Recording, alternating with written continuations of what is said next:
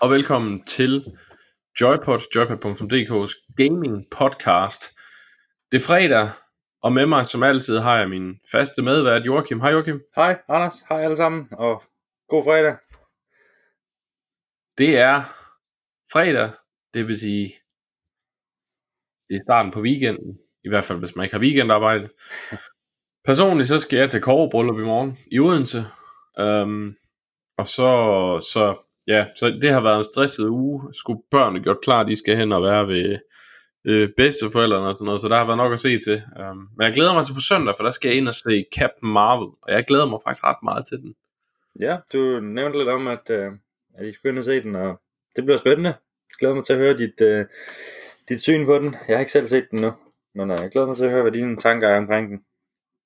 Altså jeg, er jo, jeg skal jo indrømme, jeg er ret, ret glad for de her Marvel-film, eller i hvert fald en stor del af dem. Øhm, og øh, jeg, jeg ved, at jeg skal ind og se Endgame i biografen, så jeg er jo næsten nødt til lige at have Captain Marvel med, for at det hele øh, Ja, sammen. altså, jeg så lige trailers til Endgame i dag. Øh, det nyeste trailer. Puh, det ser godt nok ja. spændende ud. Ja, jeg, jeg synes også, det, det ser rigtig godt ud. Ja, det må man sige. Uh, får lidt, får lidt kuldegysninger, vil jeg sige. Ja, en lille smule. Altså, det siger lidt om, hvor skidt jeg synes, The Last Jedi egentlig var, når jeg sådan skal tænke over det, når jeg siger, at jeg ser langt mere frem til, til Endgame, altså Marvels afslutning, en afslutning på hele Star Wars-sagen. Ja, Men øh, ja, lad nu det ligge. det bliver en anden gang. Det bliver en anden podcast. Hvad med dig, Joachim? Hvordan har, hvordan har din, din uge været? Jo, også sådan semi-stressende. Øhm, og så alligevel, jeg har jo hygget mig lidt med mine spil, jeg skulle anmelde til podcasten her, og, og til, til hjemmesiden også. Øhm, blandt andet, og så har jeg spillet lidt øh, autochess, det skal der jo være plads til, og, og Anthem også, så, så der har også været, der har været tid til at hygge sig lidt også. Øh, men, men, Ja, det er noget med, at din far er blevet lidt glad for Anthem. ja, det, han, han øh, ytrede lidt mening om, at øh, han var inde og prøve det nu, og han var blevet sådan lidt hooked på det. Øh, så Ja. Vi, øh, jeg regner også med, at vi skal ind og have et spil sammen her efter podcasten, ind og spille lidt Anthem. Ja. Ja, vi skal nok snakke meget mere om Anthem, når vi kommer til nyhederne. um, Ja. Jeg har også spillet lidt forskelligt. Um, jeg har selvfølgelig spillet autochess, um, fordi Ja, det, Ja. det, det, det er bare sådan, ja, det er obligatorisk. Sådan er det bare. ja, altså autochess har sådan lidt taget den plads, som Hearthstone og Magic havde for mig før i tiden. Uh, jeg blev rigtig træt af Hearthstone her sidste år allerede. Um, jeg Du an- synes, Du anmeldte også den nye øh, expansion, der kom her, den nyeste expansion, gør du ikke det? Jo, det gjorde jeg. Den fik ikke, øh, fik ikke den bedste anmeldelse. Men, men øh, jeg, jeg synes måske, de, de kører for hårdt på, på de forkerte ting. Um, så gik jeg lidt over til Magic Arena, øh, som jeg rigtig godt kan lide, men, men Magic har nogle problemer, som jeg, som, som jeg har svært ved at leve med. Øh, blandt andet i forhold til, at du kan blive mana screwed og sådan noget. Men det skal vi ikke snakke om her. Men så kom Artifact, og det døde. Det kom, det så, det døde. Øh, og så kom Autochess og var redningen, og ja, det, det bliver jeg ved med at vende tilbage til. Øh, så har jeg begyndt at spille Nier Automata, som jo er en titel, som har fået rigtig meget ros, og jeg har selv ikke haft mulighed for at spille den. Vi fik ikke tilsendt en anmelderkopi, da det udkom. Øhm, men nu er der jo kommet den her Game of the Year Edition, eller Game of the Yorha Edition. Øhm, så nu tænker jeg, nu skulle det være. Øh, så, så jeg har kastet mig over Nier Automata, og indtil videre synes jeg faktisk, det er ret fantastisk allerede nu. Øh, historien er virkelig blæst. Altså, øhm, ja, men jeg, jeg vil ikke spoil noget, fordi altså, der er så mange øjeblikke, hvor man tænker, okay. øh, altså, det er ikke japansk, øhm, øh, men kampsystemet, selvom det er sådan JRPG, så er det ikke turn-based, eller sådan, øh, eller ligesom i, i, i, i, fra, i nogle af de der mere action, der, det er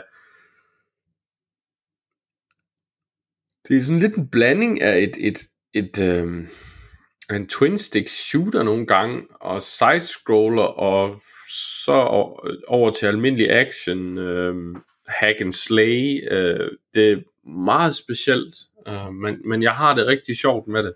Um, ja, og, altså, ja, det gør rigtig meget, og jeg synes historien er ret spændende, så, så, så jeg vil sige, øh, selvom man nu hører mig sige det her, så tænker man, åh, japansk.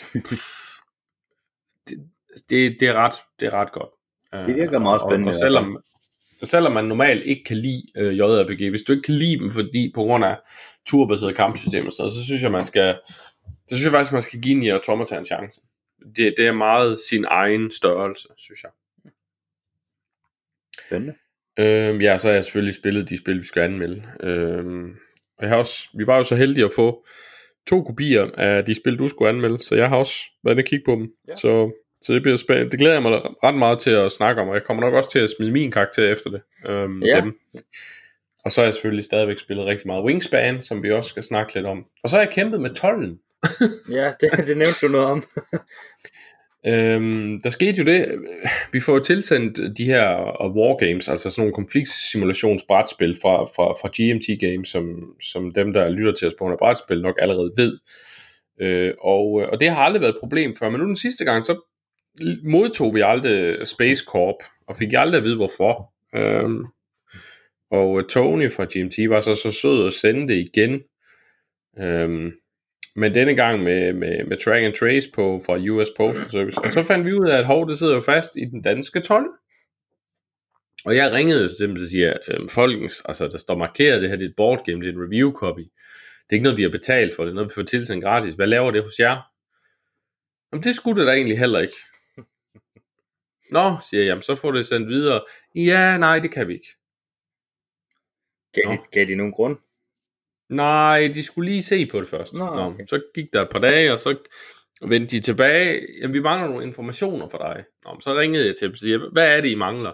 Jamen, hvad er det her for noget? Jamen, jeg har lige snakket med jer for to dage siden og forklaret jer, hvad det var. Nå, så sendte jeg en mail, hvor jeg vedhæftede alle de her mails for Tony og sendt, og alt det der, så de kan se, at vi er et review site, og at vi modtager de her, og så videre, og så videre.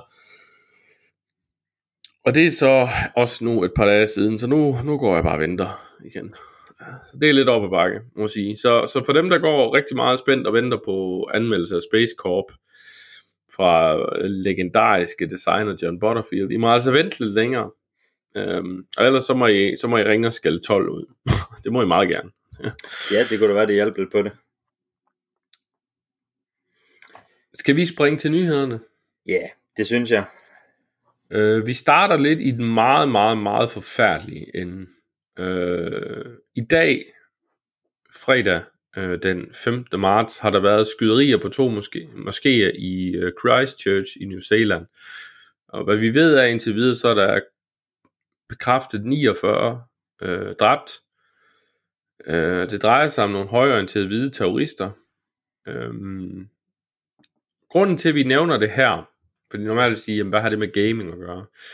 Det er, at, øh, at de her gutter, øh, for det første, den første, der startede med at skyde, han, han startede med at stige ud af bilen og sige, subscribe to PewDiePie, inden han slog en masse kvinder, børn og så videre øh, ihjel. Øhm, og så er han øh, medlem af, meget aktiv medlem, eller var, øh, jeg håber, man dør snart, øh, af 8chan, som vi snakker om i, i sidste gang i forbindelse med THQ Nordic, som havde holdt en Ask Me Anything på netop 8chan. Og på 8chan lige nu, der er der store festliggørelser af ham. Øh, han bliver hyldet og så videre.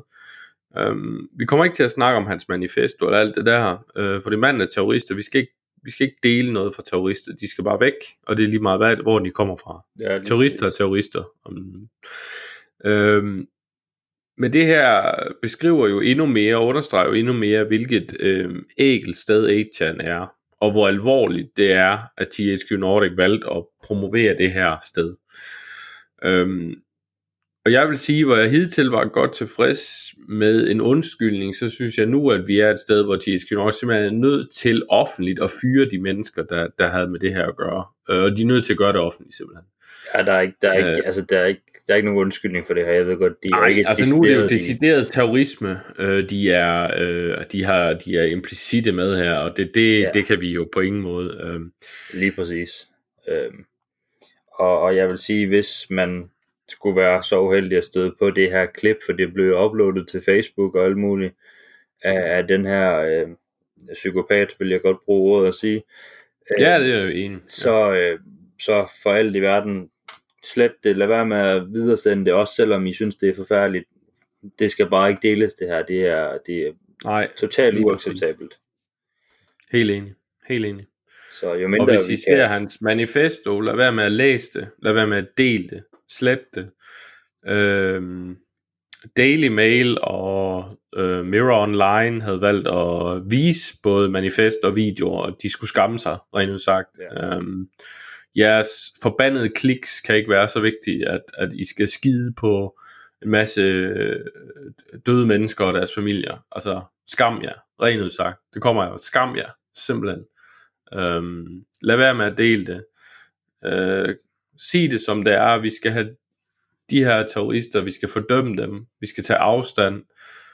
Og, og det her, det kommer jo, altså det her kommer fra 8 som jo er øh, i første omgang startet som et gaming community. Og det er meget vigtigt, at vi alle sammen som gamere kigger indad og siger, hvordan kunne det her ske? Hvordan kunne der komme nogen fra os, om man vil, øh, og ud i det her. Øhm, og jeg tror, det er meget vigtigt, at vi at, at vi alle sammen på en eller anden måde grænsker os selv og siger, jamen, hvad, er der noget, kender jeg nogen, har jeg lagt mærke til nogen, som har nogle tendenser eller et eller andet, så vi kan komme det, alt det her til livs, for det, det er helt forfærdeligt, og jeg tror, jeg, og jeg taler for både mig og Joachims vejen og siger, at vores tanker og, og følelser går ud til, til, til de efterladte øh, i mm. den her forfærdelige sag. Helt sikkert. Men det er rigtigt, som du siger, hvis, hvis man hvis man ja, får et, en, en mistanke til, at, at det her det kunne påvirke en, øh, det vil altså hvilket som helst spil, øh, eller man har en kammerat, som man synes, der måske har et, lidt et problem eller et eller andet, så, øh, så snak om det. Øh, det er bedre at sige noget for tidligt, end at sige noget for sent.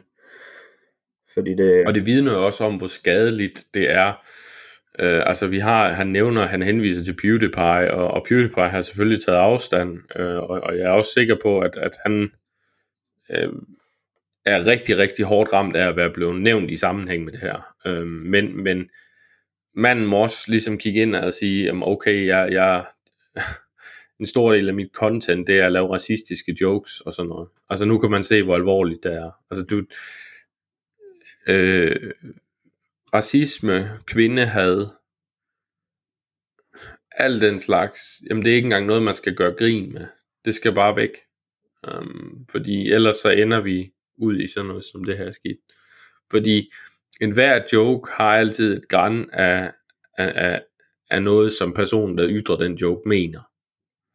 Ja, det, øh, det starter jo et eller andet sted. Øh. Ja, ikke godt. Ikke godt. Øh, så. så. Ja, men det, vi nævnte det, fordi også på grund af sammenhæng med THQ Nordic, og fordi vi havde det med sidste gang, og ja, så. Ja. Men, så øh, lad os øh, gå over til decideret gaming nu. Øhm, og nu snakkede vi om Anthem før. Og øh, nu er det kommet frem, at der er jo mange, der har kommet med den idé, at, at Anthem, det var noget EA havde mast ned over hovedet på BioWare, at det her, det skal I simpelthen øh, dække. Øhm, det er ikke tilfældet. Øh, Anthem var en idé øh, fra BioWare selv, øh, og, øh, og ja, det er ikke sært, at EA selvfølgelig var med på den med det samme, fordi jamen altså en, en, en, en loot shooter, som det er ligesom Destiny, er jo noget, der genererer en, en, en, en omsætning over en længere tid frem for en, en single player oplevelse, som mere genererer en, en omsætning nu, og så ikke så meget i fremtiden. Øhm, så, øhm, så det var BioWare's idé, øh, og ikke EA. Så, så det der med, at man tror, at, at ah, men det her det er ikke BioWare's skyld, og det er fordi EA har tvunget dem til at lave et spil, de egentlig ikke har lyst til. Det er noget vrøvl. ja. Ja, der er, ja. Nogle gange så, så griber folk altså det, de, de tror, at der er ude i luften. Øhm, det er lidt sjovt, at, at det kan, altså, ja, at man kan få noget ud af nogle, nogle tweets eller noget, der kommer. Øhm, det er selvfølgelig, man sidder alle sammen med nogle tanker og idéer, og kan også godt have nogle, øh, nogle lad os sige, konspirationsteorier, det lyder så voldsomt, men, men lad os bare gå med det alligevel. øhm, men, øh, men måske man sådan lige skulle prøve at bare lige stikke lidt dybere, inden, inden man begyndte at... Enig. Ja, Enig. men altså, ja, sådan er det jo. Det er jo... Fred være med det. Øh, mere Anthem.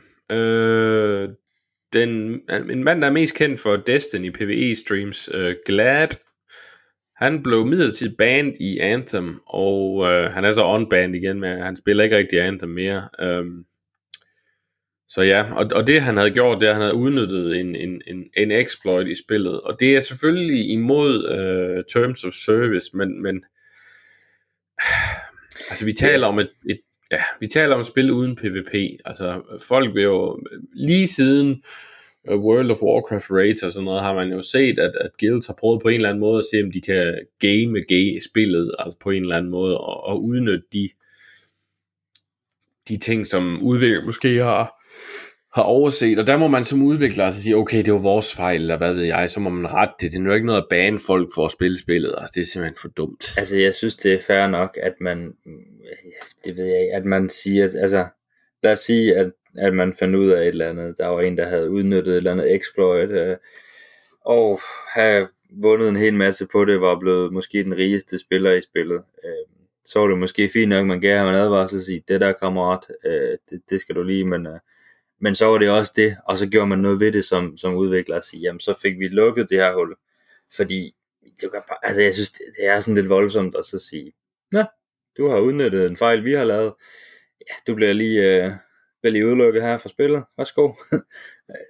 ja, det, jeg synes, det er lidt forkert måde at håndtere det på. Men, Jeg er enig. Altså det svarer jo til, at jeg går hen i en hundegård, og så ligger jeg 25 medisterpølser, og så forventer jeg, at hundene de ikke spiser dem. Og så ja. bagefter, fordi jeg har glemt mine medisterpølser, de er blevet spist af hunden, så går jeg og sparker hunden bagefter, fordi hey, altså, Ja, ja. præcis. Det er jo fu- fuldstændig rigtigt. Det, det kan man jo ikke forvente. Øhm, og, og sådan er vi gamer bare. Vi, vi finder ud af, hvordan man nemmest kan gøre det. Vi er, vi er dogne. Vi gider ikke at, at sidde og grind for at komme i, i level, hvis man kan gøre det meget nemmere.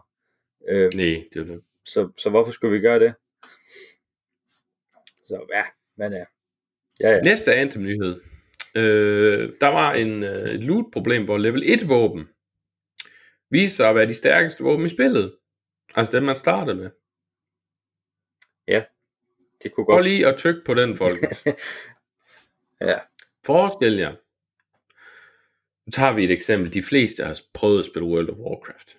Da du lavede din første figur i World of Warcraft, du går hen, og så slår du en tilfældig rotte ihjel, og en eller anden årsag, så får du et svær fra den her rotte. Og det svær, det er sådan et, et gråt svær, der gør 5 damage. Forestil dig, hvis når du så er level, max level, og du så har gemt det svær, at så er det stærkere end den stærkeste legendary. Folken, så er altså et eller andet galt med jeres skaleringssystem. ja. Der, der er sket et eller andet, en eller anden fejl. Øh, Amen, altså. Ups. Altså nogle af de, altså, og, og det, jeg bliver jo bare bekræftet i min karakter, jeg gav Anthem. Altså nogle af de fejl, der er lavet her af designteamet, der, det sidder man simpelthen og ryster på, og tænker, altså folkens, hvor, hvor, har I overhovedet ikke playtestet, eller hvad, hvad er det? Altså det her, det er jo, det er jo, ja. det er jo vanvittigt. Altså level scaling er normalt i de her spil, men der er ikke på den måde. Det her, det er jo, det er jo helt håbløst. Jeg vil nok sige, det der, det er, sådan, det, er det, man kalder en, en, en god og, og grundig ommer. Øhm, altså man kan jo sige, hvis det havde været et eller andet, havde det været et epic, eller sådan et eller andet i den stil, der viste sig, at der var, øhm, der ikke helt fungerede. For eksempel, nu ved jeg, at der er en, en pistol, en heavy pistol i spillet, der gør, at øh, når du svæver, så får du 200% mere damage i din skud. Øh, du kan så equip to pistoler, og så stacker den her damage, det vil sige, at du får 400% ekstra damage, når du svæver. Øh, det er måske heller ikke helt balanceret, men, men det kan man da sige, okay, ja ja, det kan vi se igennem fingre med, men et level 1 våben, der er stærkere end et legendary level 30 våben, Ah, ja. Nej, det må ikke ske. Nej, altså, det må ikke ske. Det er simpelthen, altså Anthem er, er, nu er vi derhen, hvor vi kan sige, okay, Anthem har indhentet Fallout 76 i dumhed. Ja. Om ikke andet, og jeg, jeg, jeg, jeg tror, det bliver sådan, at Bethesda og BioWare, de kommer til at, at kæmpe om taletid på vores podcast. Nå, jamen altså, vi skal nok få plads til dem begge to. Det skal, det skal I ikke være bange for derude. Ingen problemer. Jeg vil bare lige sige, vi skal nok få plads til de gode nyheder. Bare rolig. Det, det, det skal nok komme. Ja. Men Joachim, det kan være, at du tager den næste. Hvad, er det, hvad gør spillerne nu ved det her? Fordi der er jo masser af loot-problemer. Ja, altså der er simpelthen nogle spillere, der har valgt at sige, jamen så boykotter de simpelthen bare spillet. Øh, indtil de får fikset det her, går jeg ud fra. Det, det er jo så heller ikke sådan super fedt for, øh, for EA og BioWare, at de mister spillere på grund af det her. Øh, så må man måske få fingeren ud og, og få testet sit spil. Øh, ja, der er ikke så meget at sige til det. Jeg kan godt forstå det Nej. på et eller andet punkt. Øh, ikke at jeg selv kommer til at gøre det, men, men jeg kan godt forstå de spillere, som, øh, som måske har, det, det er forkert at sige investeret, men jo, du har investeret en masse tid i det her spil, og har håbet på, at det skal blive det nye store. Øh, at du så bliver skuffet på den her måde, og øh, ja, og, og, og, og ser det her, øh, så kan jeg godt forstå, at man vælger at sige, ved du hvad, det gider jeg simpelthen ikke. Det ville jeg nok også selv have gjort, hvis, det var, hvis jeg spillede på et, et, et højere plan. Øh, som jeg spiller lige nu, der er det der er det fordi, jeg godt kan lide gameplayet, og jeg hygger mig med det. Øh, og der gør det mig ikke så meget. Jeg har ikke stødt i de her problemer endnu, så, øh, så det gør mig ikke så meget endnu. Altså, jeg synes, det er fint, de vælger boykot. Altså, jeg personligt, så tror jeg, at hvis Anthem øh, skal reddes, så, øh, og det tror jeg godt, man kan, øh, fordi som sagt, kerne gameplayet er godt, og historien er fin. Øh, men så tror jeg simpelthen, at man skal ind og lave en, en, en altså Final Fantasy 14 lavede jo, blev lavet helt om fra bunden til The Realm Reborn, og jeg tror, man skal gøre det samme med Anthem. Simpelthen tage det ned, og så sige, nu, øh, nu arbejder vi hardcore på at fikse alle de her ting, og så genreleaser vi det simpelthen. Så man laver en remastered edition af det? Ja, fuldstændig reboot det. Ja. Altså. Det var en måde at gøre det på, ja. Fordi det er, det er lidt som om, at altså, det er ikke helt færdigbagt. Det, det mangler lige mangler lige det sidste for at skorpen den er rigtig sprød. Øh, du har stadig et produkt, som, som godt kan holde sig op på sådan, altså, kagen står der nogenlunde, men, øh, men begynder du at prikke for meget til den, så smuldrer den altså. Ja. For at blive i, ja. i tematikken. men ja, ja. ja. Øhm, Division 2 har vi også lidt at snakke om. Der kan du ikke længere købe andre steder end på Epic Store og Uplay. Simpelthen.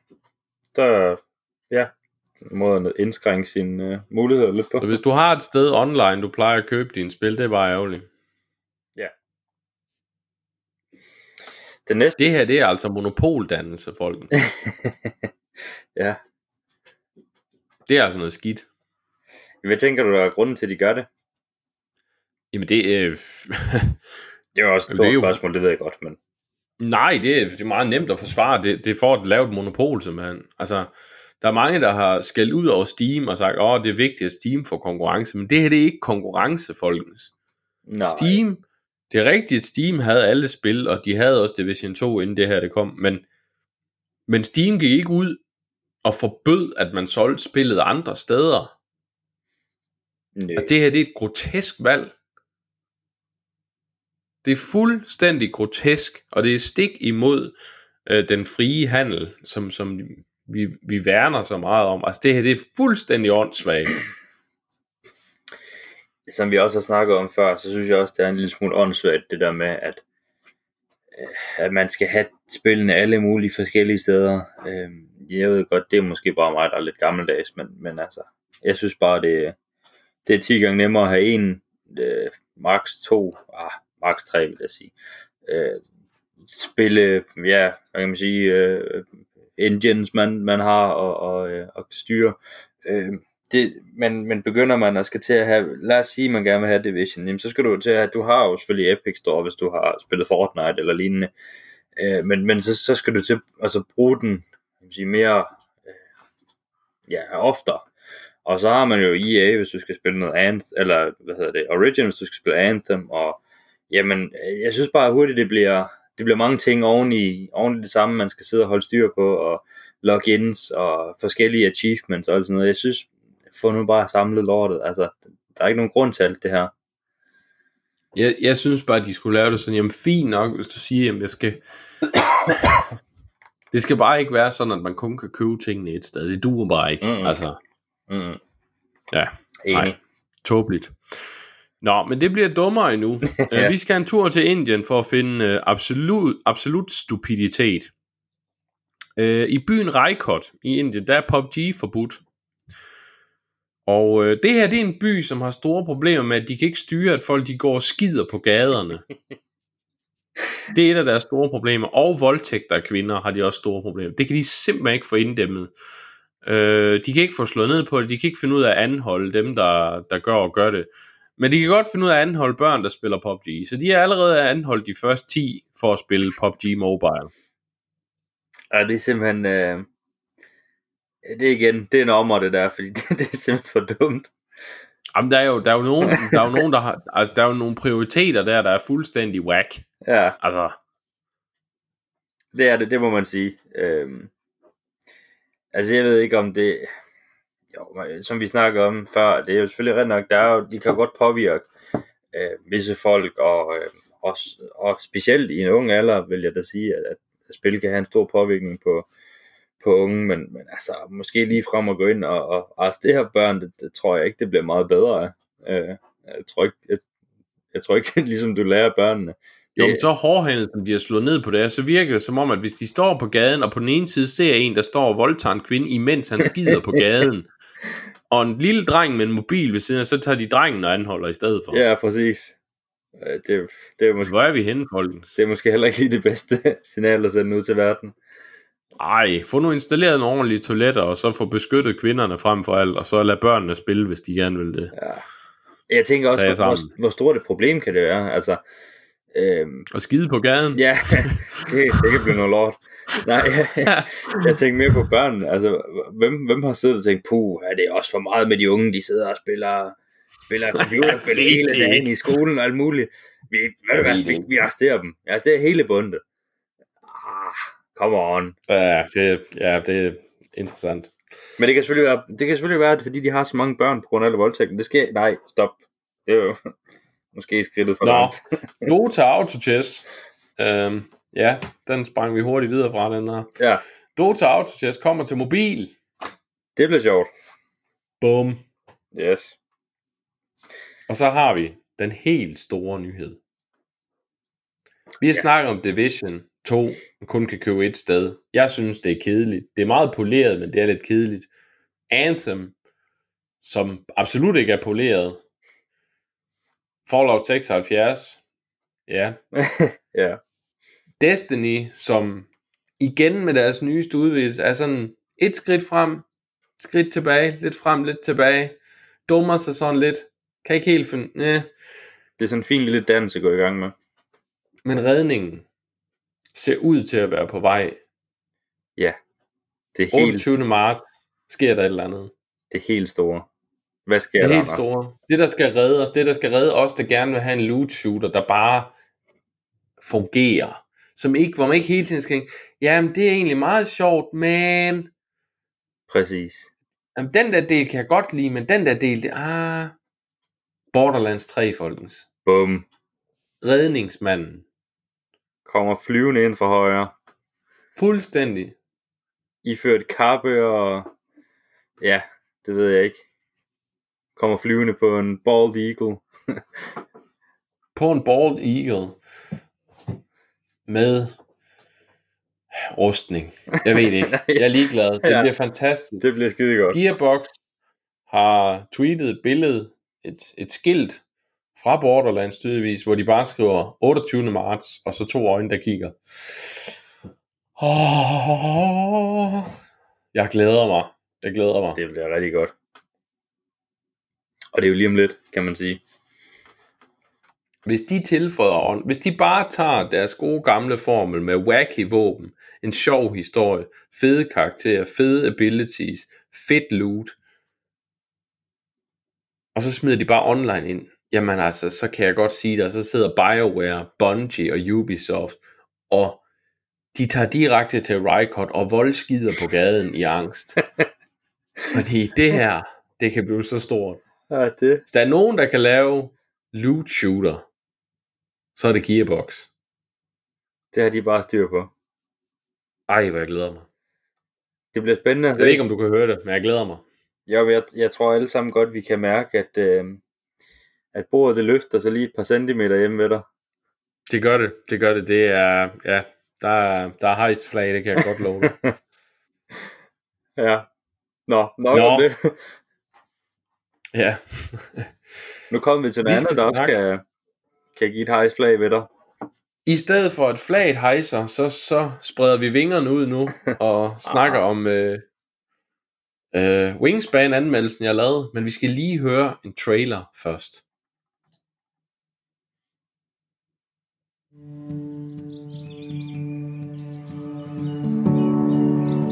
Stonemeyer Games presents Wingspan by designer Elizabeth Hargrave.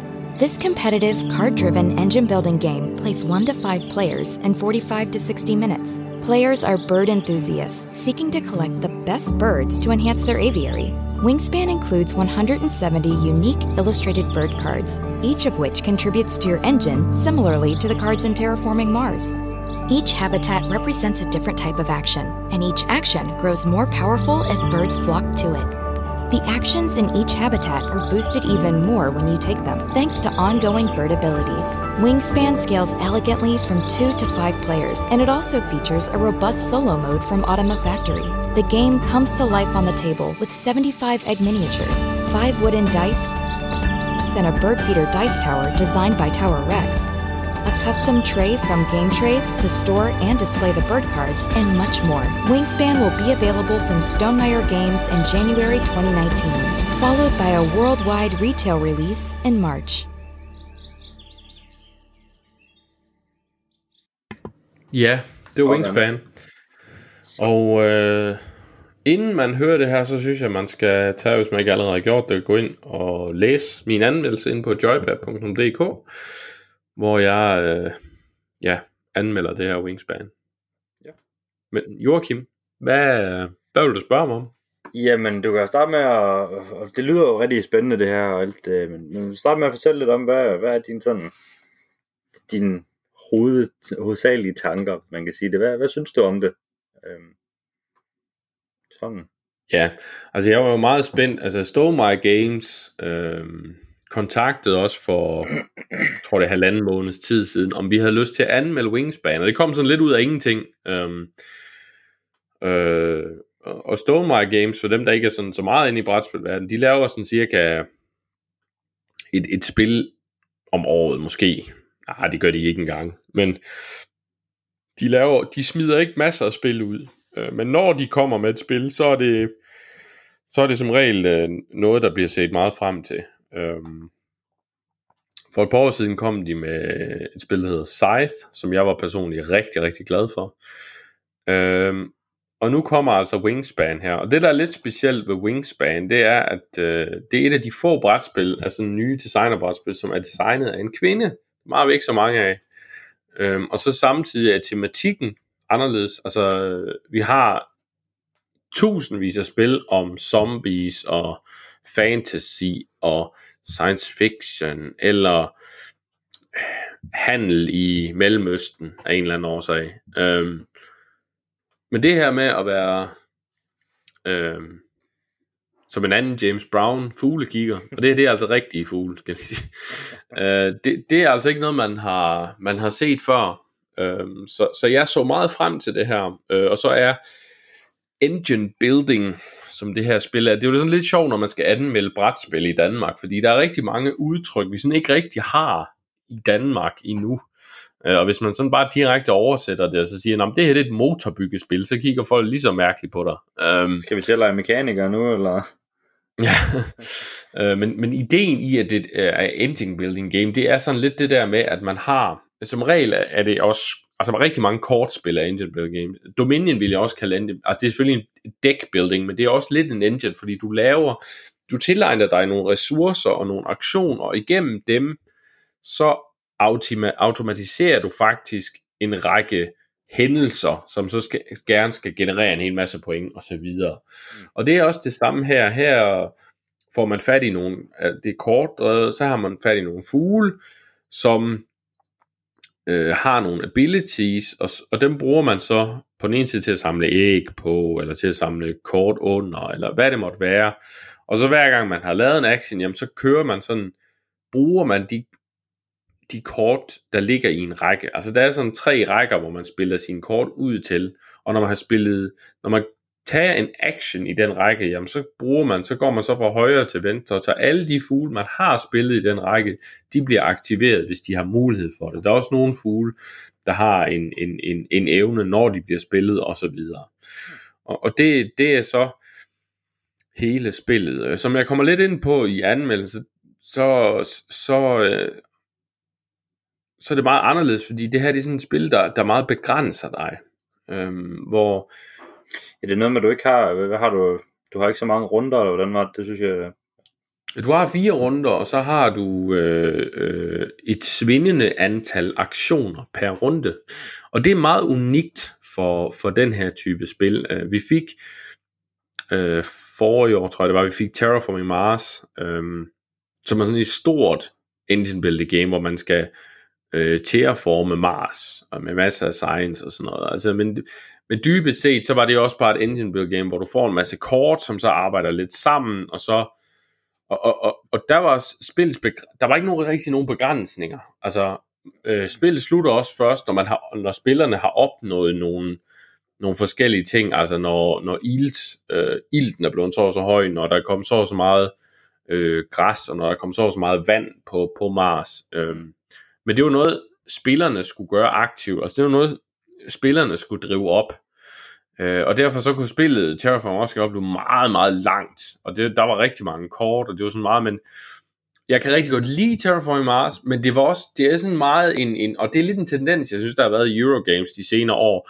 Det er sådan lidt en, en, en jeg vil kalde det en, en, en, en, en prut i en svømmehal. Altså, du har sådan et, et stort, bombastisk område. Det kan godt være, at det lyder voldsomt, når du slår den her fis, men, men, men, men øh, lugten af klor tager hurtigt over.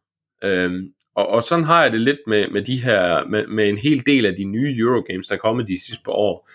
At der, man, man prøver at masse en hel masse regler og så videre, og, og, og, og fuldstændig øhm, et overskudslag af muligheder for spillerne, men der er ikke rigtig noget når man krasser i malingen, så er der ikke rigtig noget dybde.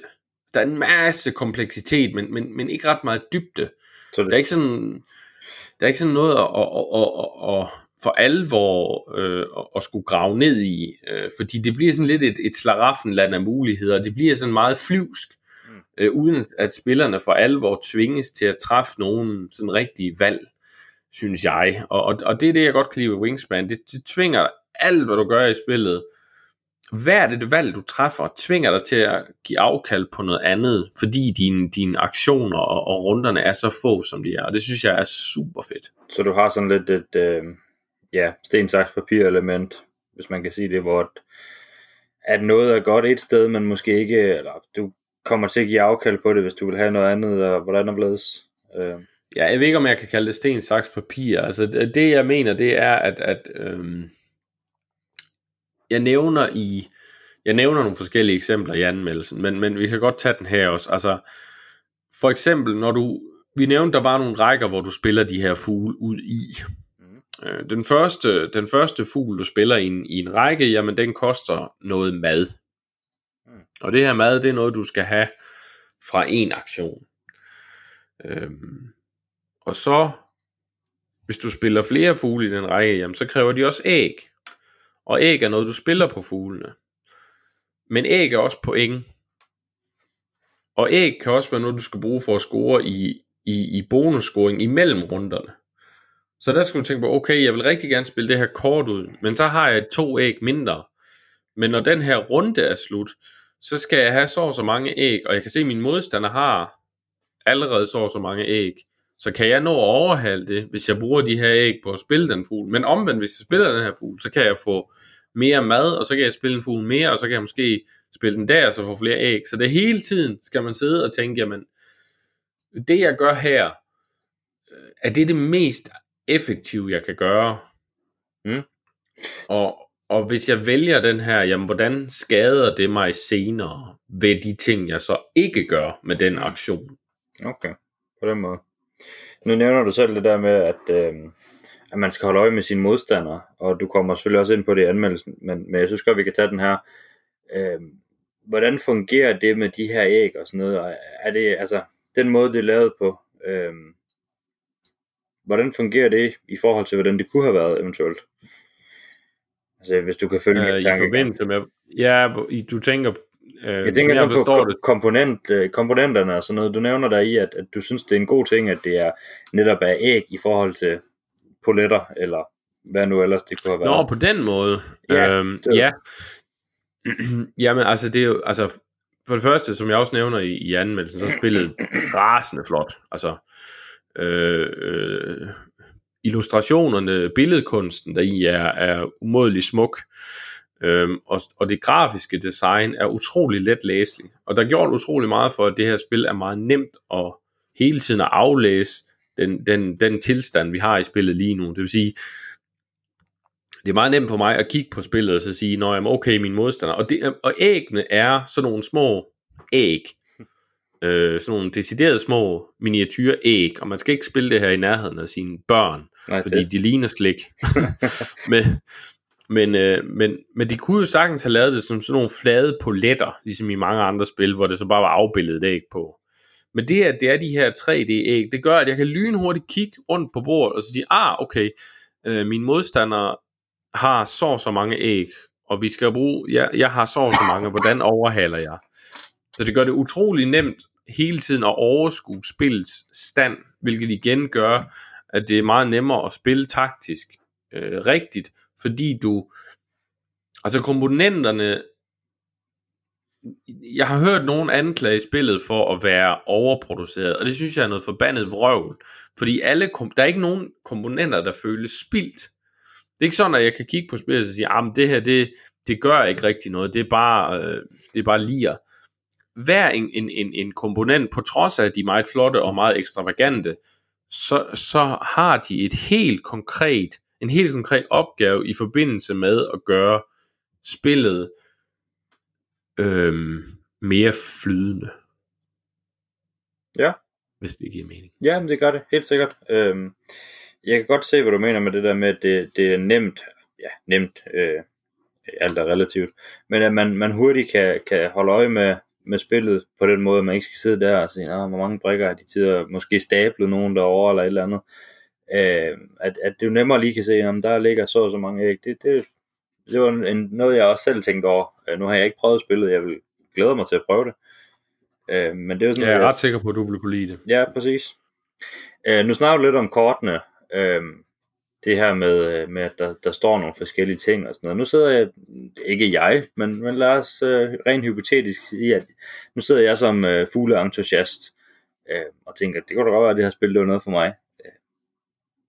Øh, er, der, altså, er, det rigtigt, er det faktuelt rigtigt, det der står om fuglen, eller hvad de her informationer om det? Ja, det er det. Simpelthen. Øh, de øh, informationer, der står på, på kortene med vindefang og så videre, og hvad for en type redder og sådan noget, de her fugle kan bruge af, det er alt sammen faktuelt og taget fra, øh, fra den rigtige natur. Så, så det er også et spil, man kan, man kan bruge til at, at lære lidt om fugle, eller at lære sine børn om fugle, fordi en ting, øh, der er meget vigtigt at nævne her, det her spil er meget let til, altså jeg synes spillet har utrolig meget dybde i forbindelse med, øh, når du spiller det, øh, de, de øh, hårde valg, det træffer dig til at tage hele tiden. Øhm, men i forhold til regelkompleksitet og sådan noget, så er spillet utrolig let tilgængeligt. Og, og det, jeg vil sådan putte det i, i, i sådan, det, det, det, det, det kan fungere rigtig godt som et familiespil. Ja, okay. Jamen det, det giver altså, det giver god mening også, som du siger, at man, man netop kan, kan lære noget, og det, det virker også meget, øh, altså, det virker meget familievenligt, som du også selv siger. Det er ikke noget med noget sci-fi. Det er jo sådan lidt en, jeg vil ikke sige niche, men det er der nogle folk, der ikke, kan, der ikke lige sådan synes så meget om. Og, så det der med fugle, det er sådan, jamen, hvem, hvem kan nærmest ikke lide smukke fugle? Nej, altså jeg synes, det er et dejligt tema. Ja, præcis. Øhm, og, og øh, ja, og, og, og det går også lidt igen i, i måden, man, nu nævnte du før i forbindelse med ens modstandere, altså måden man interagerer på, fordi der er faktisk en del interaktion med sine modstandere, men det er ikke øh, sådan noget, hvor man sådan går ind og skader hinanden, eller slår hinandens fugle ihjel, eller hvad ved jeg, altså det er meget sådan noget med, når jeg, hvis jeg gør den her aktion, så den her fugl lader mig få det her, og så hvis min modstander har en bestemt type fugl i bestemt type landskab, jamen så får de også en ting. Så det er meget positiv interaktion. Og det er ikke fordi, jeg har noget imod, øh, at, man skal skade hinanden i spil. Øh, jeg er selv øh, stor fan af wargames, så det siger sig selv, det har jeg ikke noget imod. Men lige det her spil, der er spillet så tæt, øh, og tvinger dig til så hårde beslutninger på grund på din øh, tur, så, så der synes jeg faktisk ikke, det ville gavne noget, hvis man til med også havde mulighed for at spille nogle kort, der så bare tog noget væk fra de andre. Jeg føler faktisk, det vil fjerne noget af muligheden for at spille strategisk i spillet, så jeg er egentlig glad for, at de har valgt at gå den her vej i stedet for. Ja, jamen altså, det lyder, det er jo også måske lidt, øh, ja anderledes, det er det måske ikke, men, men altså, det er jo en god måde, at man ikke, man skiller sig lidt ud, øh, i forhold til de andre wargames, som er derude. Ja, jeg er øh, enig. Ja, nu det her ikke et wargame. Men, nej, nej, ja, præcis, ja. præcis. Øh, du nævnte noget omkring øh, Race for the Galaxy i din anmeldelse. Hvad, hvad ja. du synes om øh, Wingspan i forhold til, eller potentialet med Wingspan? Altså jeg synes jo Race for the Galaxy, Race for the Galaxy er et af mine favoritspil generelt. Mm. Øhm, det er et af de bedste design, jeg nogensinde har spillet. Øh, hvis vi sammenligner med, med, med andre engine building games, nu for eksempel et spil som Terraforming Mars, som jeg synes er et fint spil, jeg kan godt lide det, øh, men, men for mig der er det et meget kluntet design i forhold til Race for the Galaxy. For mig er Race for the Galaxy stadigvæk det ultimative design inden for engine building. Um, men Wingspan vælger at gå lidt den samme vej. Altså der, hvor Race for the Galaxy har nogle begrænsninger, det er så i forbindelse med, hvem du spiller mod. Uh, hvis du spiller mod en, en rigtig dygtig Race for the Galaxy spiller, øh, jamen, så vil du opdage, at altså, jeg, jeg, jeg har nu, altså nu har jeg spillet Race for the Galaxy op mod 500 gange efterhånden. Um, og, øh, og man opdager tit, hvis man spiller med en ny spiller, jamen så vil de tit deres første reaktion, når de spiller med en spiller, der har spillet rigtig mange gange, det vil være, nå okay, det her spil, det er totalt random, ja, du fik jo alt, hvad du skulle bruge, og jeg fik ingenting. Hmm. Og det kunne ikke være længere fra sandheden, fordi det, der handler om i Race for the Galaxy, og det finder man ud af, når man har spillet det nogle gange, det er at være så efficient med de kort, man bliver tildelt som muligt. Øh, der handler det ikke så meget om at sige, at nu skal jeg grave efter flere kort, så jeg har en stor hånd, så jeg kan vælge eller at man siger, at men, men øh, det her, den her 6 og det her kort, det giver mig rigtig mange point helt til sidst i spillet. Hvis du får det i starten af spillet, så er du ubrugelig. Væk med det. Fokuser på, ja, hvad kan jeg spille lige nu, som gavner mig lige nu. Øh, og så samtidig bygge en strategi ud for det, hvis man kan, og ellers så må man bruge hver øh, tur, så man siger, jamen, hvad er min mest effektive udnyttelse af den hånd, jeg har. Øh, men hvis man er to uerfarne, der spiller mod hinanden, jamen, så får man ikke den der straf, hvis man ikke er effektiv med sin tur, fordi den anden sikkert spiller lige så elendigt. Øh, som man jo vil gøre, når man starter. Altså, det, sådan er det, når man ja, ja. starter med Race for the Galaxy. Jamen, altså, sådan er det med alle spil. Øhm, men Wingspan har så den forskel, at den simpelthen bygger det ind i spillet. Den simpelthen laver timeren op i dit ansigt og siger, jamen du har fire runder, og du har så så mange aktioner, som bliver mindre og mindre for hver tur. Så man, man bliver ligesom direkte præsenteret med, jamen du skal være effektiv på din tur. Ellers så lykkes mhm. de ting, du gerne vil, der ikke. Okay. Og, og det synes jeg er interessant, og derfor synes jeg også, at det er det engine building game efter Race for the Galaxy, der for alvor har, har, har fanget mig, og, øh, og jeg bliver med med at gå tilbage til jeg, kan, jeg elsker engine building generelt, og jeg har også rigtig godt lide spil som Dominion og Terraforming Mars og, øh, og, og hvad, hvad de alt hedder. Øh, men, Men når jeg sådan virkelig, altså dem jeg holder mest af, det er dem, der sådan tvinger mig til nogle virkelig hårde beslutninger, og tvinger mig til at vælge imellem ting, og ikke sige, at nu laver du bare din engine, og så kører du den 15 gange, og så er det det. Altså jeg vil have det sådan, at jeg hver tur har et, et valg, der sådan ligesom giver mig sved på panden. Og det gør både Race for the Galaxy, nu jeg, hvis jeg spiller mod andre gode spillere, men Wingspan gør det simpelthen fra starten af. Så ja. Ja, det lyder spændende. Øh, også at, at øh, man er måske lidt mere på, på lige fod med en, så, eller ja, for selvfølgelig ved en, der har spillet det flere gange, måske lidt, lidt nemmere, hvad man skal gøre, men man, man kan lidt nemmere komme i gang med det, som du selv siger. Ja, altså det er rigtigt. Altså, jeg kan egentlig godt lide, at, at det er spillet, der fra starten viser, jamen altså, du har kun den her tid. Ja. Øh, hvor lang tid tager den? Fordi det gør jo, at, at også selvom du er en ny spiller, så får du jo med det samme det indtryk, når hold op, har jeg ikke flere aktioner, jamen så kan jeg godt se, så skal jeg virkelig være effektiv. Så, ja, det, så det, det er for det egentlig kommunikeret rigtig godt. Ja, hvor lang tid tager sådan et spil, sådan cirka? Øh, med, med de fire to mand. Øh, hvis man spiller det solo, kan man spille det på et kvarter, sådan spil vil jeg sige. Okay. Øh, og det er rigtig sjovt solo også. Øh, spiller man to, to til fire, så vil det ligge mellem en halv time til en time. Det, det, er, det er ret hurtigt at komme igennem. Ja, okay. Hvordan, øh, ja, hvordan er det? Altså, er det en god ting eller en skidt ting, eller vil du ønske? Det er perfekt. Det er, det er perfekt. perfekt. Ja, det er... Øhm, nu, nævnt, nu har jeg nævnt Terraform Mars nogle gange, og igen, jeg er nødt til at sige, at jeg kan godt lide spillet, men jeg synes ikke, at det er et super skarpt design som sådan. Og en af grunden er også, at det er simpelthen alt for langt for, hvad det er.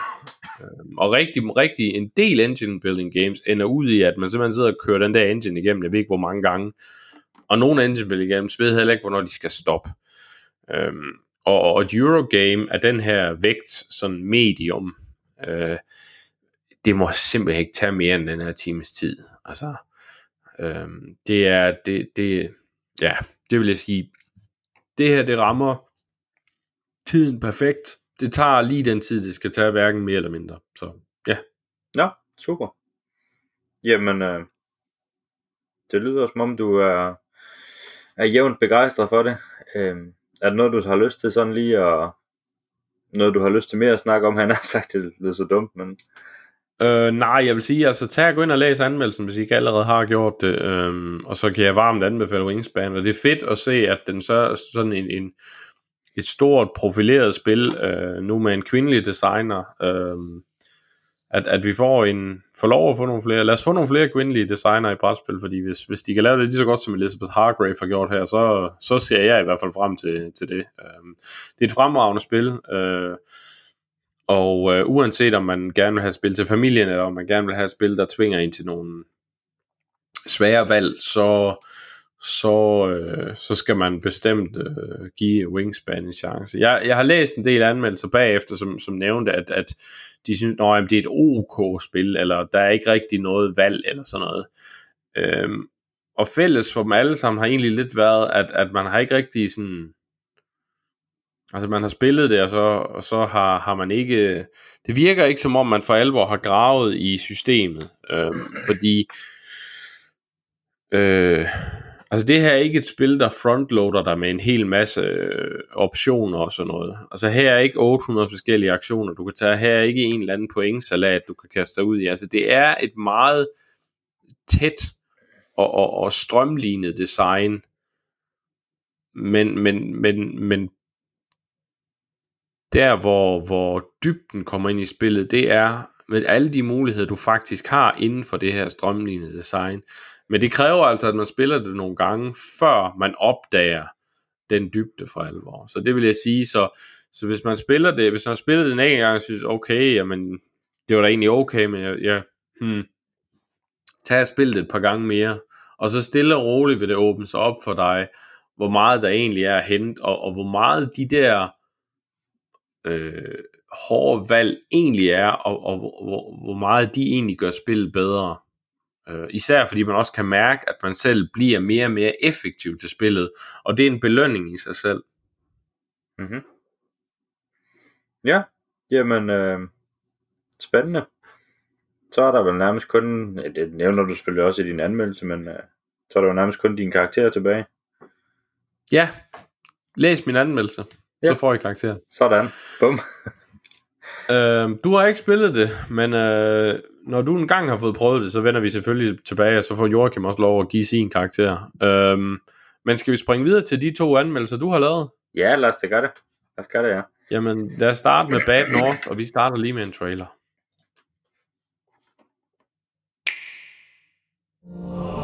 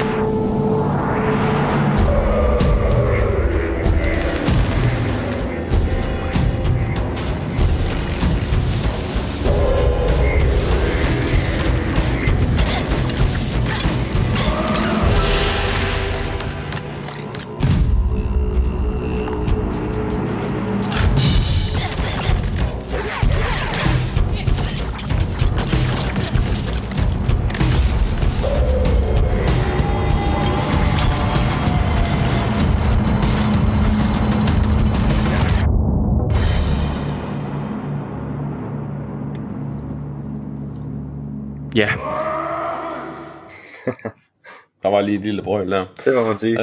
Øhm, du har spillet Bad North, og Det det, jeg. er et lille indie game. Vil du øh, forklare lidt, øh, for det første, tag lige at gå ind, er din anmeldelse kommet op på siden, ellers så gør den det, hvis han over weekenden. Ja, jeg tror ikke, den er kommet op endnu, men øh, jeg har fået, ja, ikke lovning, men, men han snakker om, at han vil se, om han kunne få den op her i weekenden. Så, øh, Okay, så den super. skulle gerne være op her. Men hvis du lige skal fortælle lidt om, øh, om Bad North. Jamen, det er jo sådan et, øh, et strategi. Jeg vil næsten faktisk kalde det et puzzle game. Øhm, det handler om, at du skal styre de her øh, generaler, øh, som har hver deres lille her, som du så kan opgradere forskellige øh, ting i, hvad de skal være gode til. Og så skal du simpelthen forsvare din ø med et par huse på, mod de her vilde vikinger, som kommer sejlende ind fra alle steder. Øh, og så kan du flytte din herre, øh, ja, ledere rundt på de her felter. Øh, banen er delt op i nogle forskellige felter, alt efter hvor stor øh, kortet er.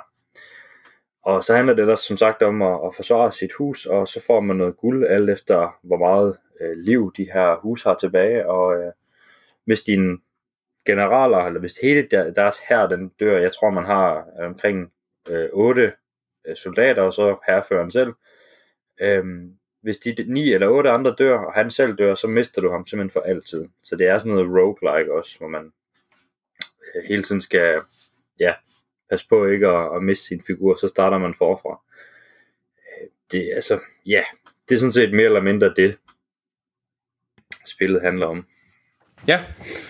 Øhm, jamen lad os da bare kaste os ud i nogle spørgsmål. Så igen, tag lige og læs anmeldelsen. Så det, fordi de her spørgsmål, hvis du ikke har læst anmeldelsen, så, så ja. Øhm, hvis vi starter med det rent tekniske. Øhm, du skriver selv lidt om, at, at øen er lidt hyggelig at se på. Sådan, øhm, grafikken kunne, kunne man have gjort, altså ja, ja, grafikken er jo sådan meget simplistisk, men det er jo ikke noget nyt i nødvendigvis i et indie game, men øh, det, for mig var det sådan til tider lidt meget gråt i gråt, men jeg ved ikke, hvad din oplevelse var. Jo, det er rigtigt nok. Altså, det vil jeg give dig ret i. Øh, jeg synes, som sagt, jeg, jeg synes, det, det ser meget hyggeligt ud, øh, og, og det skal ikke forstås, som om jeg er en lille smule psykopatisk, hvis man kender spillet, fordi det er også en del blodigt, når, når der først kommer angreb. Det, jeg mener, det er, at, at det, er, det er runde, bløde hjørner på figurerne og, og husene, og det hele det er sådan meget, meget blankt og poleret, øhm, hvis man kan sige det, og, og det er nok, det er lidt, lidt gråt i gråt, øhm, jeg synes, hvis man smed lidt mere farver ind, men, men så tror jeg også, man mistede lidt af, hvad kan man sige, temaet i det, fordi det er jo sådan vikingetiden, og, og, og man kan sådan fornemme på de der herfører, man har, at, at den måde, de er afbildet, at det er den der, øh, den tid, hvor det hele, det var meget gråt, og, og byerne, de flød lidt med, med noget skidt og møg, og døde folk, og sådan noget, og, og jeg synes egentlig, at, at de gør det meget godt på den måde, at, jamen, de har fået det ind samtidig med, at spillet det ikke virker så dystert øh, på en eller anden måde. Jeg, jeg synes faktisk, det er okay. Ja. Øhm, hvis vi så går til noget mere sådan gameplay-agtigt. Øhm, det har jo sådan lidt, og det skriver du også i den, altså nu har vi snakket om sten, saks, papir, altså med at, at buer slår noget, og lanser slår noget andet, og sådan. Øhm, og det er jo noget, vi, vi har set i sådan nogle strategispil før, altså personligt har jeg set det meget i Fire Emblem, som jeg er jo rigtig glad for, også Total War-serien. Øhm, men, men hvordan fungerer det her? Øh, det er, jo, er, det, er det for simpelt, eller er det lige tilpas, eller hvad synes du? Ja, altså til at starte med, der, der tænkte jeg bare, øh, jeg, jeg fik op på, der er tre forskellige som sagt. Øh, der er en, en spydmand, som, øh, som kan angribe øh, lidt længere væk, men som sam, samtidig ikke kan angribe, mens han bevæger sig. Øh, du kan jo bevæge de her figurer frit rundt, øh, imens øh, der er angreb og det hele. Så har du en almindelig, øh, sådan en, hvad kan man sige, ja, en fodmand, fodsoldat, som øh, har skjold og svær, øh, som er, er lidt god til det hele, sådan set. Øh, og så har du en bueskytte, og, og jeg tænkte til at starte med, nå fedt, jeg vælger bare nogle, nogle spydmænd, der står op for, for enden af de her øh, choke points, eller hvad, hedder det, indsnævringer af banen. Øh, og så stod de ellers bare der og pillede øh, modstanderen ned, og det fungerede sådan set også godt nok for mig et par baner. Men så begyndte jeg at møde bueskyttere, og så var det lige pludselig, at øh, altså, så, øh, så kunne de ikke rigtig holde til det, fordi de, de blev simpelthen bare pillet ned, fordi de blev stående, og jeg kunne ikke flytte dem ud, øh, fordi så blev de simpelthen også skudt i det, de løb ud. Så jeg synes faktisk, at det er lidt simpelt, ja. Du har ikke så mange valgmuligheder. Jeg kunne godt bruge, at der var måske lidt flere, øh, lidt flere specifikationer. Måske, at du valgte et, et lad os kalde det et job, at øh, en spydmand, men så havde han nogle flere, det er, når du kan opgradere, så han bliver stærkere, og så får han et, et specielt angreb, øh, du kan bruge, du selv skal gå ind og aktivere. Jeg kunne måske bare godt bruge, at han havde lidt flere specifikationer, måske at man, det ved jeg ikke, fik noget lettere armor, så man måske netop kunne bevæge sig, og så kunne man måske opgradere i nogle, nogle rigtig tunge dudes, der stod med noget øh, stort armor, der bare slet ikke kunne bevæge sig. Et eller andet i den stil, så noget kunne jeg godt bruge. Øh, det er sådan, det er det, jeg synes, der måske kunne mangle i det. Ja, ja, ja, ja jeg må indrømme, jeg synes også, øh, jeg synes også, øh, skillsystemet er, er lidt kedeligt, altså. Ja, det er lidt tyndt.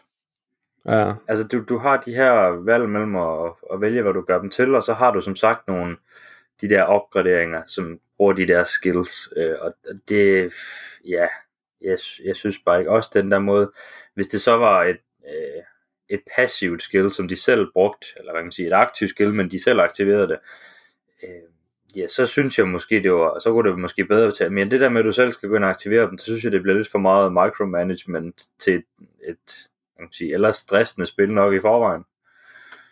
Øh, fordi det bliver det. I starten er det meget nemt, og, og man tænker, at det går fint det her, men, men lige pludselig, så, så bliver det altså, det, det nævner jeg også i anmeldelsen, så bliver det, så bliver du straffet for din forkerte valg øh, i den grad. Så, så ja. Ja. Øhm, generelt sådan, øh, hvis du nu skulle pege, altså fordi du, du ikke, øh, altså du synes, sådan som jeg forstår din anmeldelse i hvert fald, så synes du egentlig, det var sjovt, at det var hyggeligt nok, men, men det er jo ikke noget, der sådan for alvor fængede dig. Hvad vil, hvad vil sådan ud over et, et, et bedre skillsystem? Var der sådan nogle ting, der kunne gøre spillet lidt mere appellerende eller langtidsholdbart for dig, om man vil? Ja, det var der. Øh, jeg synes, banerne øh, kan godt føles meget ensformigt, øh, specielt i starten. Du, igen som jeg sagde, at jeg, jeg brugte meget den samme. Øh, du, du har muligheden for at have fire øh, hvad hedder det, herfører ud på banen af samme tid. Øh, og du, du ryger igennem de her øer, og nogle øer, du, du vælger selv. Du starter med en ø, så ryger du videre, hvor du så har, øh, har muligheden for at vælge tre øer, og så spreder den sig ud i et træ, hvor du så kan vælge, hvilken vej du vil gå og øh, her er der så nogle øer, hvor du kan måske få et, øh, et item, altså noget, der kan gøre din herre stærkere, eller du kan få en, en figur mere, eller en herrefører mere. Øhm, og, og det tænker man, om jeg, jeg gik i hvert fald den vej, jeg tænker, jeg vil godt have mig et par herrefører, så jeg har lidt at, at hvad kan man sige, bruge af, hvis man kommer dertil. Og jeg synes bare, det føles meget ens for mig de første par kampe, det var, ja, øh, placere en her, og så stod jeg egentlig bare og ventede på, at, at fjenden kom, og så videre til næste. Og det, det var de samme i de, de næste mange baner. øh, det blev jeg lidt, lidt træt af. Og så det der med, at man med at man dør fuldstændig, at du mister en mand fuldstændig, det er ikke lige mig. Øh, jeg ved godt, der er mange, der sidder derude og siger, uh jo, men det er jo det, man, man, øh, man spiller for ikke at miste. Ja, ja, det, det går, nu er det mig, der anmelder, og, øh, og jeg synes, at øh, jeg synes, det blev lidt for, altså, det er lidt for, for hårde konsekvenser for at lave et forkert valg. Jeg synes, man skulle sende dem i en, en medbay eller et eller andet, hvor man så siger, jamen, så var de måske ude og spillet i et par runder eller et eller andet, og så kunne du bruge nogen, en action på at genopleve dem, eller alt efter, hvor, hvor hårdt de var skadet. Sådan noget i den stil kunne have gjort det bedre for mig. Ja. øhm, din karakter, er det en, du vil dele, eller skal de gå ind og læse anmeldelsen? Ja, altså, nu kører vi det tema, så, så synes jeg, når, når den kommer op, øhm, så synes jeg godt, I kan gå ind og læse den. Ja, enig. Øhm, jeg har også spillet det. Ja. Øh, og jeg synes, det var dræbende middelmodigt. Og jeg er sådan redaktionens helt store indie-fan, men det her, det var, det var virkelig øh, dødssygt, synes jeg. Um, jeg synes, det var hyggeligt nok i kring 5,5 minut, øh, og så mistede jeg fuldstændig interessen. Øh, skillsystemet var absolut ingen dybde. Øh, ja, øh, grafisk synes jeg, det var lodret grimt. Øh, ja, ja, det øh, 4 ud af 10, så sådan det. Bum. Ja, jamen, øh, man jeg gå ind og se, hvad min, min karakter er. Jeg kan løfte sløret for, at den er lidt højere end din, men øh, Ja, men det her det var meget skuffende for mig. Ja. Øhm, det må jeg sige. ja, jo, sådan er det. Men og, lad os tage noget mere positivt, og her kommer en trailer.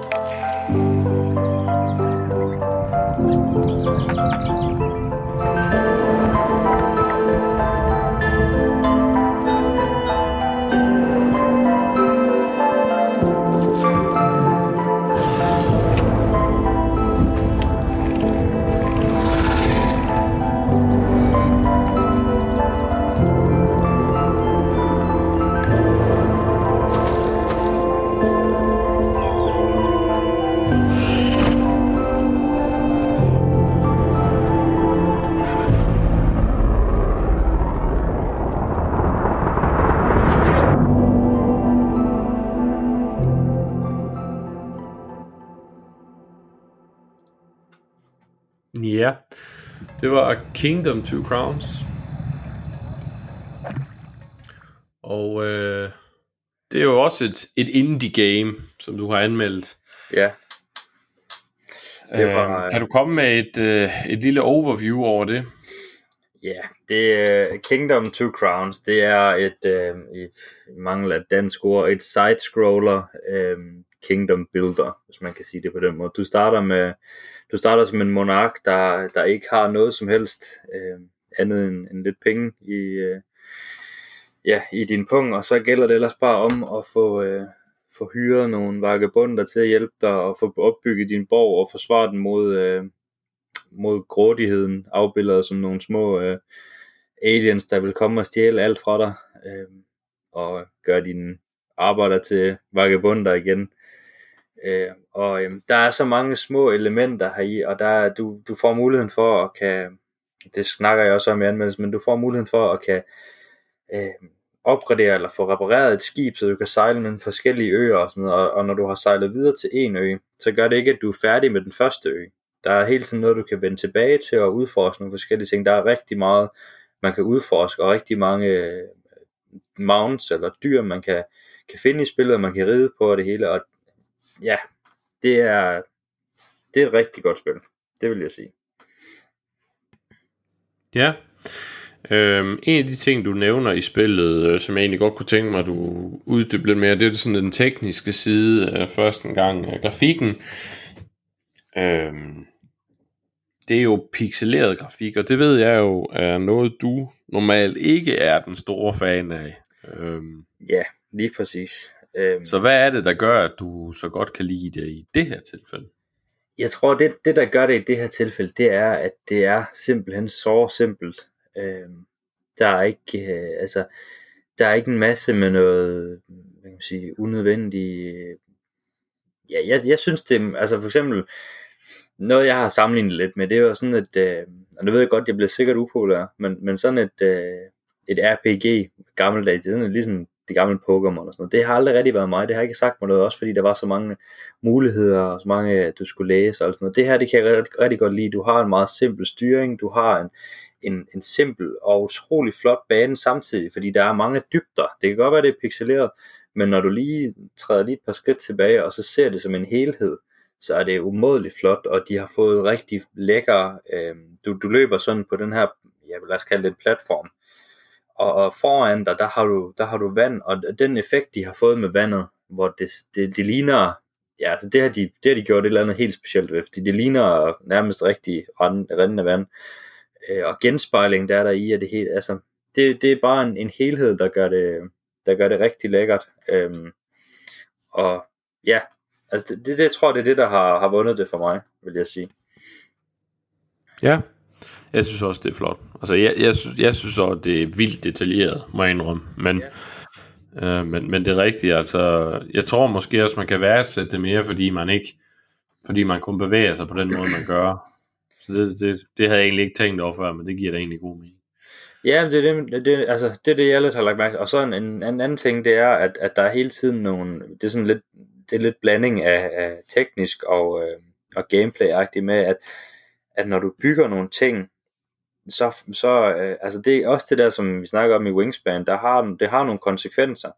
Hvis du vælger at, at, at bygge din tårn op inden omkring din by, jamen du, de, de tårne, dem kan du ikke, der kommer automatisk nogle buskytter i. Øh, de buskytter, de bliver ved med at være der. Dem kan du ikke pille ud af tårnet, du kan ikke nedlægge tårnet og bruge ressourcerne på noget andet.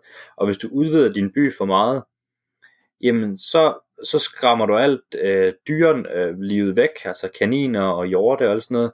Og det er dem, der gør, at du får penge, fordi du har nogle bueskytter, der tager ud i dagstimerne og jager og får noget guld med hjem til dig, øh, som du bruger til at købe flere opgraderinger og sådan noget. Så det vil sige, jo større du udvider din borg, øh, jo mindre Altså, så du skal hele tiden sørge for, at, altså, jo, jo mindre får du af ressourcer, og du skal hele tiden sørge for, at, have, at det følger med. Øh, for så skal du have udbygget nogle, nogle, øh, nogle farms, hvor de laver noget, ja, øh, noget videre og sådan nogle ting. Altså, jeg synes, det er en rigtig god balance, der er i det. Øh, Ja, og det, det er jo hen med, med grafikken, det var, at øh, altså, du kan se de små græsstrå, de sådan begynder at poppe frem, selvom det er pixeleret, så har de gjort det rigtig flot. Det, det synes jeg. Ja, enig. enig. Øhm, for lige at tage den sidste ting, det tekniske. Øh, lyden. Ja, hvad synes du om den? nu hørte vi jo lige en, en, en lille snas af det her i, i traileren, og, og jeg, er, jeg er helt forelsket. Øh, jeg har også skrevet i anmeldelsen, at jeg sad faktisk, mens jeg skrev anmeldelsen, og lyttede til, til soundtracket. Øh, det fik mig bare en rigtig stemning, og det er så hyggeligt og afslappende, og, øh, øh og man, man får lyst til sådan, at man bliver sådan helt eventyrslysten, synes jeg. Man får lyst til at gå rundt i en mørk skov og opdage ting øh, altså jeg, jeg synes bare, det, det er super hyggeligt. Ja, det, ja soundtracket er fænomenalt. Det er helt altså, vildt. det er så lækkert. Altså, Ja. det, åh, jamen, jeg, jeg har også siddet der, da jeg, det er lidt sjovt, du nævner det, for da jeg sad og skrev min Wingspan-anmeldelse, der lyttede jeg faktisk til Kingdom Two Crowns soundtracket siden af. Jamen, det er og det bare sidste, godt. ja, men det er altså, wow, ja, øhm, ja, det, ja, lækkert soundtrack. Det må Øhm, man sige. Personligt synes jeg så, at lydeffekterne er sådan lidt flade, men det ved jeg ikke, hvad du synes. Jo, øh, ja, det ved jeg. Jeg synes, jo, det er ret nok, men, men på den anden side, det passer meget godt til, til grafikkens, øh, hvad hedder det, at, at den er lidt simpel. Så synes jeg også, det vil også være lidt underligt, hvis lydeffekterne, det var sådan nogle, du, du blev blæst væk på en eller anden måde. Øh, Ja, det kan jeg godt følge dig. så på en eller anden måde, synes jeg faktisk, det passer meget godt sammen. Det er ikke noget, jeg har sådan har, Øh, det er ikke noget, der har irriteret mit øre, lad mig sige det sådan. Så det er ikke noget, jeg har lagt super meget mærke til på den måde. Øh, de har ligesom bare været der. og det bringer mig egentlig lidt til det næste punkt, det er, at historien, der er ikke ret meget historiefortælling, men den der er der, den bliver jo meget sådan, som jeg oplever det i hvert fald, fortalt igennem baggrunden og igennem de ting, man finder i naturen og sådan noget. Øh, synes du, det mangler, eller føler du, at det faktisk er en del der er den røde tråd igennem spillet? Jeg synes, det er meget fedt. Øh, jeg, jeg, det, jeg synes, der er en ting, der godt kunne mangle lidt, men på den anden side, øh, det gør det jo også lidt mere spændende på en måde. Jeg, jeg synes godt, der kunne, der kunne godt være en eller anden form for beskrivelse af, hvad, hvad der sker, øh, når du for eksempel, lad os sige, du opgraderer tårn. Der er på et tidspunkt, der går du fra at have et tårn, hvor at der sidder en bueskytte i, til at der lige sidder to bueskytter. Det kunne måske være meget rart at vide, inden man opgraderer det. Det er sådan nogle ting, fordi det, det, netop det der med, at du ikke kan lave det om, du kan ikke fjerne en bueskytte fra det tårn, som du kan bruge til noget andet. Øh, man kunne godt have brugt lidt, fordi netop som spillet er opbygget, det der med, at du, du bliver lidt straffet for at bruge dine ressourcer forkert, altså så tager, så tager det væsentligt længere tid at, at udforske de ting, du måske har mere lyst til, øh, så, så kunne man godt have brugt en, hvad kan man sige, en lidt, lidt mere, ja, en beskrivelse for, hvad tingene gjorde, øh, på en eller anden simpel måde, fordi det er, det er et simpelt spil, og det synes jeg også, at, at historien, altså den, den skal også være der efter, som sagt, ellers så bliver det for, så bliver det for mig øh, for tungt på en eller anden måde. Jeg synes, det, jeg kan godt lide det der med, at det er sådan lidt mystisk det hele, og det passer godt sammen med musikken, at man, du ved ikke rigtig noget, og jeg føler lidt, at man kan sætte sig i, i øh, spillerens sted. Man starter et nyt land, du har ikke noget, du, du har kun øh, ja, din krone og, og som sagt lidt mønter. Øhm, så er det også meget fedt, at der ikke bliver fortalt en hel masse. Det synes, det passer meget godt ind i tematikken. Ja, ja, nu, ja altså det er jeg enig i. Øh, og det du så øh, snakkede om med, at altså, det er jo så ikke så meget historie, det er jo så lidt user interface, men, men ja. der er jeg også enig i, altså det, det kunne godt nogle gange mangle man lidt, lidt information af user interface omkring, hvad, hvad, hvad skal der til, altså hvad, hvad, hvad gør det her nu, men, men på en måde er det også en del af, at man skal opdage det hele. Um, jo, jo, og det er også det, altså det er ikke en, ikke en stor fejl, synes jeg, det er ikke noget, der gør spillet uh, uspilligt for mig, jeg synes bare, det, det er sådan en ting, man måske godt kunne have ønsket sig. Det der adskiller Kingdom lidt fra de 20 Crowns, fra de tidligere Kingdom titler, det er jo, at der er koop i det her. Hvordan synes du, altså du nævner det i, i anmeldelsen, at du synes, det fungerer rigtig godt. Øh, kan du komme lidt ind på, hvordan man, altså, fordi det, det, det tvinger en jo til noget samarbejde, men kan du komme lidt ind på, hvordan du synes, det, det fungerer med, altså, føles det som om, at man naturligt bliver tvunget ud i et samarbejde, eller føles det pot, altså føles det som, som en, føles det som om koopdelen er en naturlig del af spillet, eller føles det som om det er noget, der bare er blevet plonket ind øh, uden videre eftertanke? Nej, jeg, føles, jeg synes, det føles helt sikkert som, som en naturlig del. Jeg synes overhovedet ikke, at, øh, at man bliver, altså, jeg synes ikke, du bliver begrænset. Det eneste, du kan blive lidt begrænset på, det er, at, at du lige pludselig skal til at, hvad kan man sige, dele de her penge, som du nu får, eller den her valuta. Øh, men det er jo ikke nogen begrænsning, fordi man kan sagtens give penge til hinanden, og, og så man snakker jo hele tiden sammen. Øh, man kan tværtimod sige, at det der er fordelen, når du spiller koop, det er, at du kan dække et meget større område. Du kan udforskning. Selvfølgelig vil man altid gerne selv udforske og se, jamen, hvad sker der i den her ende af banen, hvad sker der? Men du kan meget nemmere komme ud og få nogle kister, som befinder sig lidt længere ude i banen, og få noget mere guld med hjem, hyre nogle flere folk, og så kan den ene sige, jamen jeg, jeg opgraderer lige ind i byen, mens du er ude og laver noget. Øh, altså, det fungerer bare super godt. Øh, og samtidig, og nu prøvede vi det jo, når vi har spillet sammen, øh, på et tidspunkt så mistede du kronen på grund af, at du blev angrebet af de her, øh, ja, grådighed, øh, små aliens her, og, og der kunne jeg så komme ud og, og, og give dig øh, en, en krone igen ved at bruge noget guld på det. Og jeg synes, det fungerede super godt. Det føles meget, meget naturligt og, og, og meget lækkert. Øh, så det synes jeg, de har gjort super godt. Ja, enig. Jeg, jeg synes, jeg vil faktisk sige, at jeg har, jeg har virkelig nyt det her spil i koop, men har ikke lyst til at spille det single player. Så godt synes jeg, de har implementeret koop-delen. ja, jeg har lidt på samme måde. Måske er det også lidt fordi, at man, altså, selvfølgelig, det er jo altid forskelligt, det du, du udforsker, men, men forløbet er lidt det samme. Altså, de skriver, øh, når du sejler væk i en båd, så, så står der uh, Build, Expand, Defend. Uh, og, og det er ligesom hovedelementerne i spillet, at du skal bygge, udvide og forsvare. Og, og det skal du jo sådan set i alle de her baner. Og jeg vil nok sige, når man har spillet det sammen, og man er kommet væsentligt længere, end man har gjort i, i, uh, i singleplayer-delen, jamen så, så har man bare ikke rigtig lyst til at vende tilbage og så samle den del op øh, på en eller anden måde. Så, så jeg, jeg er helt enig med dig, at koop-delen det er, det er klart meget hyggeligere end, end single player. Så du vil anbefale Kingdom Two Crowns? Det vil jeg i hvert fald. Ja. Gå ind og læs Joachims anmeldelse og se hans karakter. Personligt, så har jeg også spillet det her, og jeg synes, det er fantastisk, faktisk. Øh, jeg synes, det er et rigtig godt spil. Øh, der er et par ting, der trækker lidt ned. Jeg synes, øhm, øh, user interfacet kunne godt trænge til lidt mere informationer. Øh, og så synes jeg, at øh, så synes jeg faktisk, at spillet hurtigt bliver lidt kedeligt, når man er selv. Øh, jeg synes, man skal dække for stort område, så jeg synes faktisk, det mister lidt af sin balance, når man skal spille det selv. Men jeg synes, det er fantastisk i koop. Og, øh, og min, skulle jeg give en karakter, så ville den ligge på 85. Mm-hmm. Og øh, tag gå ind og læs Joachims anmeldelse, hvor han går meget mere i dybden med, hvad Kingdom 2 Crowns er for en størrelse, og hvad for en karakter han har givet det. Næste gang, der øh, ved jeg ikke rigtigt, hvad Joachim han kommer med endnu. Det tror jeg heller ikke, Joachim helt selv ved endnu. det finder vi nok ud af.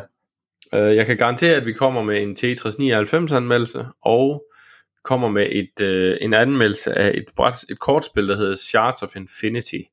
Øh, men udover det, så, øh, ja, så ved vi ikke, hvad der kommer. Der skal nok være meget mere Fallout 76 og Anthem, det er jeg sikker på. Øh, men, men vi lader, da, vi lader blive i spændingen. I må høre med næste ja, gang. Det bliver I simpelthen nødt til.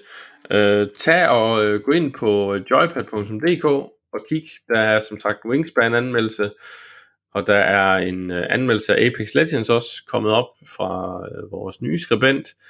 Så er der kommer Joachims øh, to, øh, eller anmeldelse af de her to indie-spil, kommer også lige om lidt.